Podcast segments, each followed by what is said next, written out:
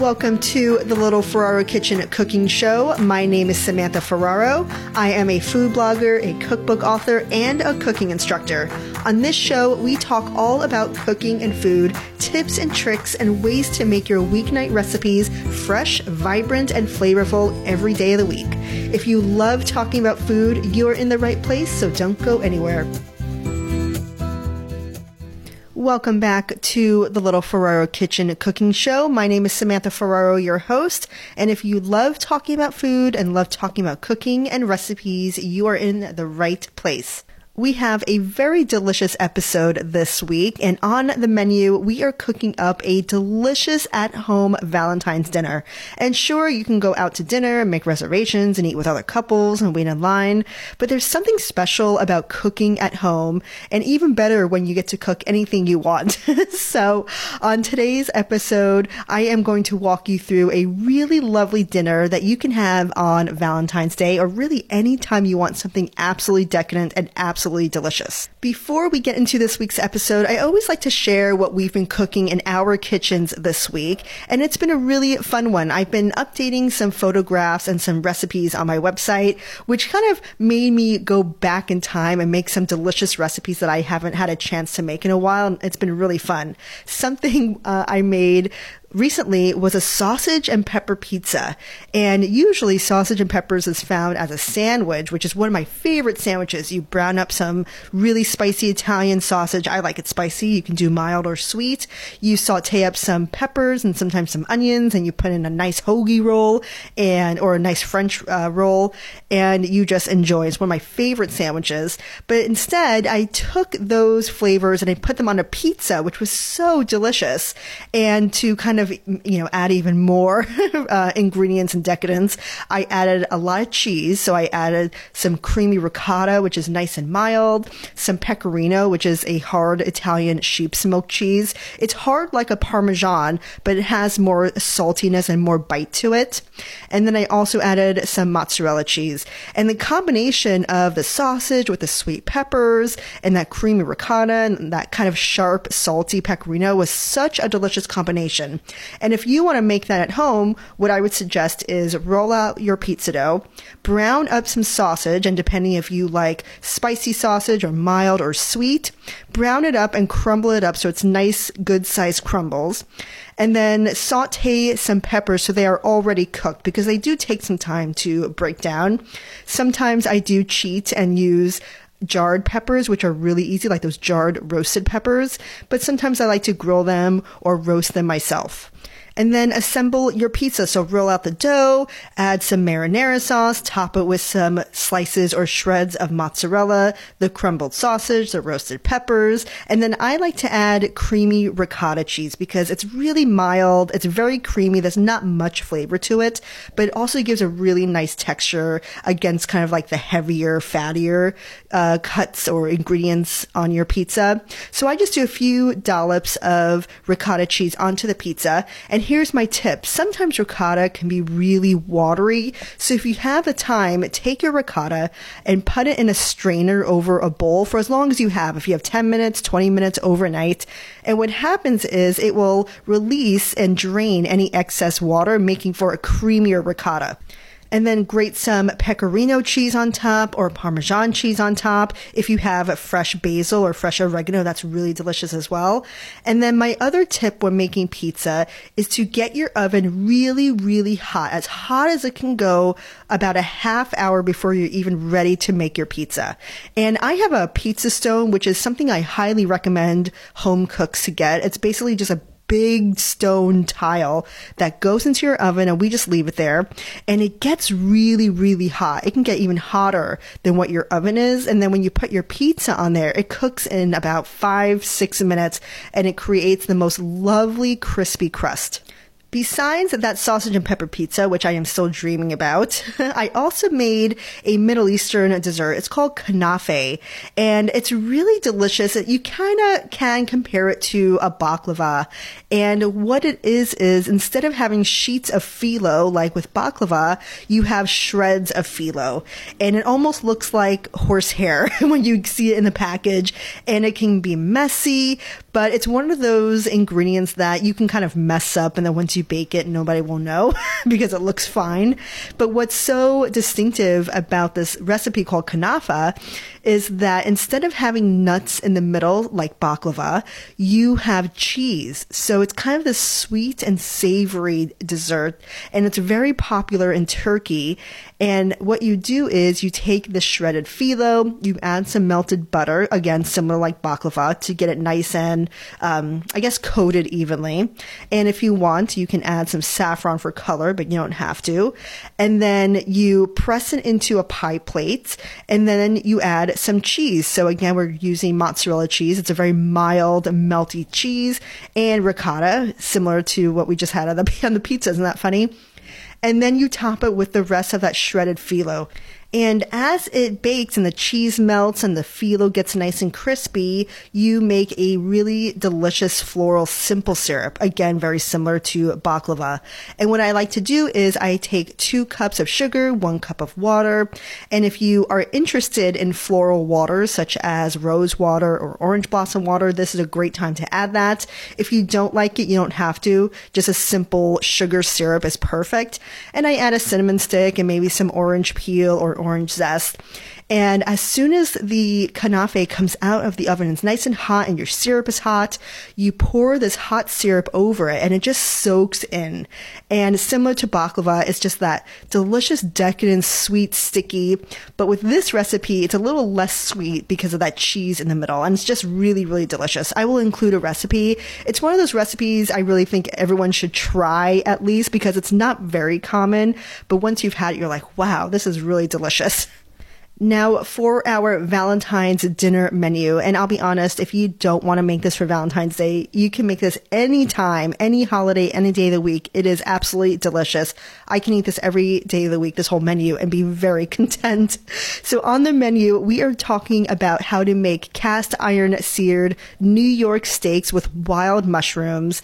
And on the side, we're going to serve some roasted broccolini and a really creamy mascarpone tomato sauce with some pasta. And then for dessert, we'll have chocolate dipped strawberries because why not? It's delicious and a little prosecco at the end. But I will walk you through the whole menu and your timeline and how to put it all together. The first thing you want to start is your tomato sauce because that can be made ahead and that can sit while you make everything else.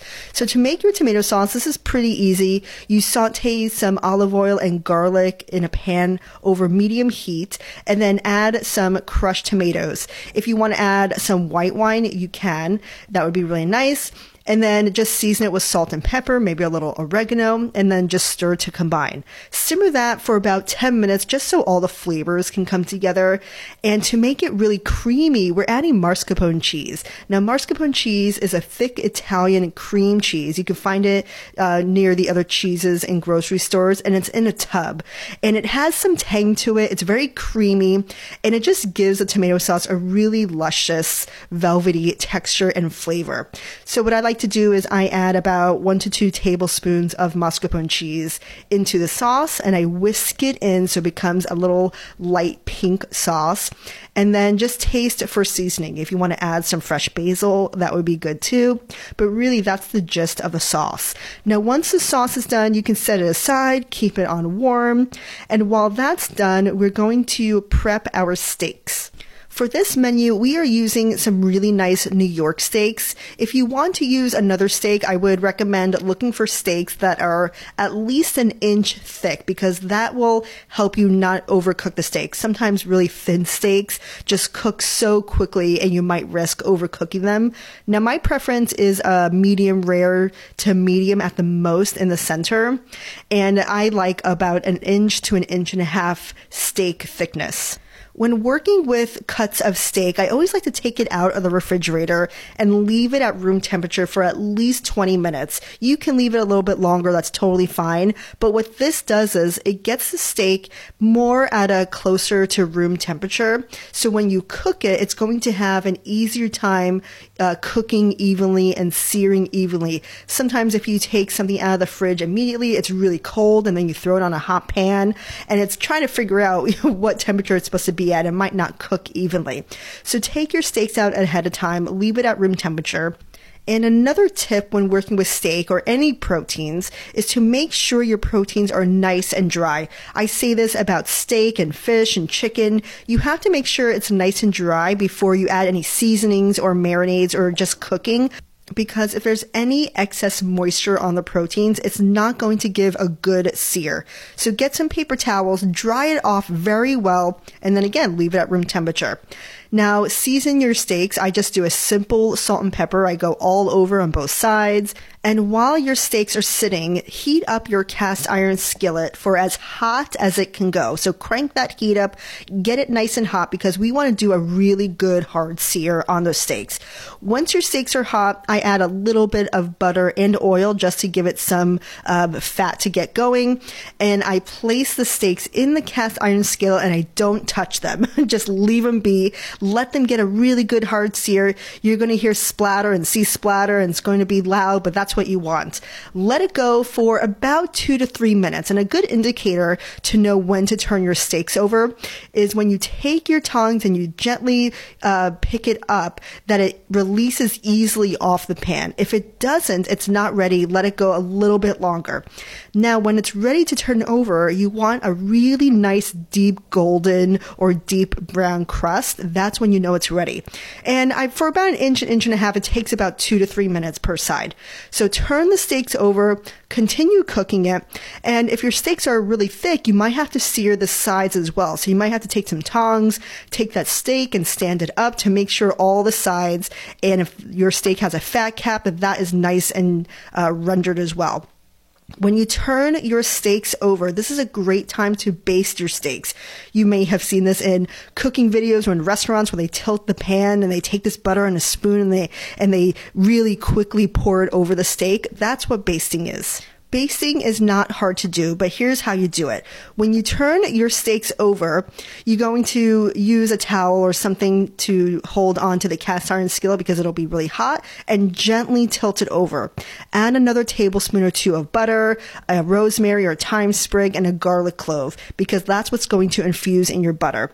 Now, what you want to do is when you tilt your pan over, the butter should melt towards you and the steak should be away from you. Now you take your spoon and you're spooning up that butter and you're pouring it over the steak. And you're doing this rather kind of quickly and confidently. You're not going too fast where everything is splattering, but you're definitely pouring it over every, you know, half a second or so. And what basting does is it's flavoring your steak. And also that really hot butter is also giving some extra caramelization to the outside of your steak. So I do that for about 30 seconds to a minute until the butter's all melted and it just looks beautiful and glistening. and then from there, you can turn the heat to medium, remove your steaks and let them rest on a cutting board. I like to tent um, a piece of foil on top. And if you have those extra aromatics, I leave them on the steak as well and let that rest. And you have to let steak and other proteins rest because all those juices are still flowing and you need everything to just come together and just relax. Now, while the steaks are resting, there's a few other things to do. So that could rest for at least 10 minutes. In that same hot pan, grab some mushrooms. I like to do a variety of wild mushrooms. You can do shiitakes, creminis, baby bells, regular button mushrooms. And you have all this delicious flavor that you already gave your cast iron skillet. So now take those mushrooms, add them to the pan. And if you need to add some more olive oil or butter, maybe just add another drizzle and just saute those mushrooms until they're really nice and soft. And again, also have that beautiful caramelization. This can take anywhere from three to five minutes up to 10 minutes. So just continue sauteing. I heard a tip on, I think it was America's Test Kitchen that mushrooms can't overcook. so that's a good point. So if you're nervous about overcooking, they can only be more delicious. So just saute them until you think they are nice and tender and have a really beautiful deep color. And then once that's done, you can add the steaks back to the mushrooms if you want, or you can just serve it on a plate, which we will talk about later. While the steaks are resting, the mushrooms are cooked, now's a great time to boil your water for your pasta and to preheat your oven for the vegetables. Now for the pasta, I like to do a long noodle with that really creamy sauce. So I do a linguine or a spaghetti noodle, but another type of noodle such as rigatoni or penne would be really delicious because the sauce is a little bit on the thicker side. So we can handle a thicker pasta noodle. But I like linguine. So whatever pasta you have, let's get that boiling. Salt the water really well. And while that's boiling, we're going to preheat the oven to 400 degrees and start to prep our broccolini. One of the reasons I love broccolini so much is because it cooks in about 10 minutes and it's more tender than broccoli. You may have seen it in the grocery stores. And if you aren't familiar with it, basically broccolini is also called a baby broccoli. So what we're used to is broccoli with these kind of larger, um, I guess, grassier heads of broccoli. And broccolini has a little bit more of a tender bite to it. So the stalk's a little bit longer. That broccoli head might be a little smaller, and more tender. And it's one of my favorite vegetables. So what I like to do is I keep it really simple because we have a lot of other flavors going on.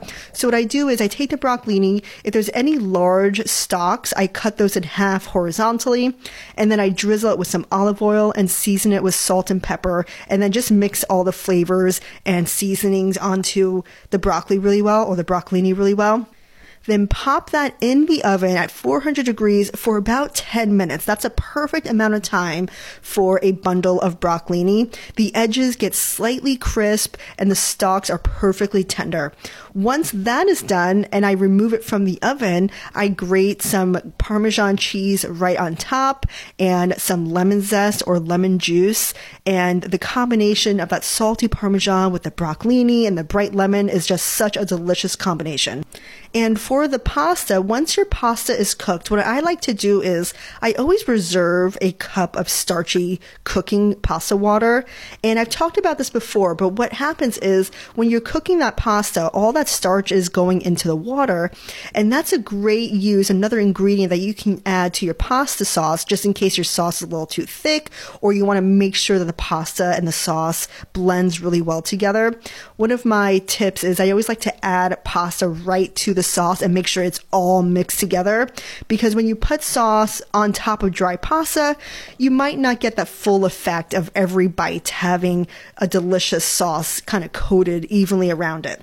So as soon as that pasta is cooked, I take the pasta directly from the, the boiling water and I put it right into my sauce and I place it over low heat just, you know, to warm everything through. And at this point, you can tell is the sauce too thick? Is it too thin? And if it's too thick, I use that reserved pasta water and I just pour a little bit, maybe a tablespoon, a few tablespoons at a time, and I stir together and it just loosens the sauce a little bit while keeping the sauce and the pasta cohesive and coated evenly. So that's my other tip. And then just stir that all together, making sure the sauce is evenly coated on all the noodles and you can add another grating of Parmesan cheese on top. And I also like to finish it with a drizzle of olive oil right on top. It just gives it a lovely floral flavor. Now to put this lovely dinner together, once your steaks are nice and rested, you want to cut it against the grain into nice strips. And I like to put about three to four, even five uh, strips of steak onto a plate. I top it with those cooked wild mushrooms. And then I take the pasta and I use some tongs to give it a really beautiful swirl. That's just a food uh, stylist in me. And then I put that alongside the steak. I take that roasted broccoli and I put that next to it on the plate. And if you want to drizzle everything with a little olive oils or some extra really crunchy, flaky sea salt, that would be absolutely delicious too. And there you have it. A delicious Valentine's dinner for Valentine's Day or any time you want to make this. Now, it wouldn't be Valentine's Day without having a dessert. So I'll be honest with you. I am not a huge dessert person or a dessert making person. So I'm the type of person that would make a delicious dinner at home, but I would get dessert out. I'll be totally honest. However, if you want to make something simple, one of my favorite treats during this time of year is chocolate covered strawberries. It's such a classic combination and it's really easy to make and you can make it ahead of time. So what you want to do is you want to get some really nice size strawberries and you want to wash them really well and also dry them very well. So they have to be completely dry before you dip them in chocolate. And then for melting chocolate, you have two options. You can either melt chocolate in the microwave, which takes about 20 to 30 seconds. So what I do is I get a bag of semi-sweet chocolate. I pour it in a safe, uh, like a heat safe bowl, pop it in the microwave, and then just let it go for about 20, 30 seconds until melted. And then I whisk it to combine and then it's all melted. I also do a double boiler, which you may have heard of this before. But basically, what you want to do is take a pot of simmering water, and the water should be very low, like maybe a half an inch to an inch. And you put a heat safe bowl on top and make sure that the bowl is not touching the water. Then pour your chocolate chips into the bowl, bring it up to medium high heat, and this might take a little bit longer. So as it's heating up, the bowl will get hot and then it will slowly melt. So you want to take a spatula or a whisk and then just gently whisk the chocolate until it's uh, completely melted. And then once you have your chocolate melted, take your strawberries, dip them in, I would say about three quarters of the way, and then let any excess chocolate drip off, and then place them on a parchment lined baking sheet plate so they don't stick. And then they have to solidify for at least, I would say, 30 minutes to an hour because it does take a little bit for the chocolate to dry. So you can make this ahead of time. You can make it the morning of or the day before. I wouldn't recommend any longer than the day before because chocolate can I'm trying to think of a better word, but it can weep where you might see some condensation on the outside. So if you make them the morning of or the day before, you are good to go. And if you don't like semi sweet chocolate, but you like white chocolate, you can use the same methods to melt white chocolate. However, white chocolate might take a little bit longer to melt and have more of a difficult time to melt. So my tip is to add a little bit of coconut oil, about a teaspoon of coconut oil to your white chocolate. And what happens is it helps it melt a lot easier and also harden a lot easier as well because when coconut oil is at uh, like a colder temperature, it will harden really well. So that's my other tip. I hope some of these recipes give you inspiration to cook at home this Valentine's season or anytime you want to. As always, if you are looking for more recipe inspiration, you can head to my website at littleferrarokitchen.com. I am also all over social media on Instagram at Ferraro Kitchen, on Facebook at Little Ferraro Kitchen. And as always, I would love to hear what you are cooking up in your kitchen this Valentine's season. Until next time, happy cooking.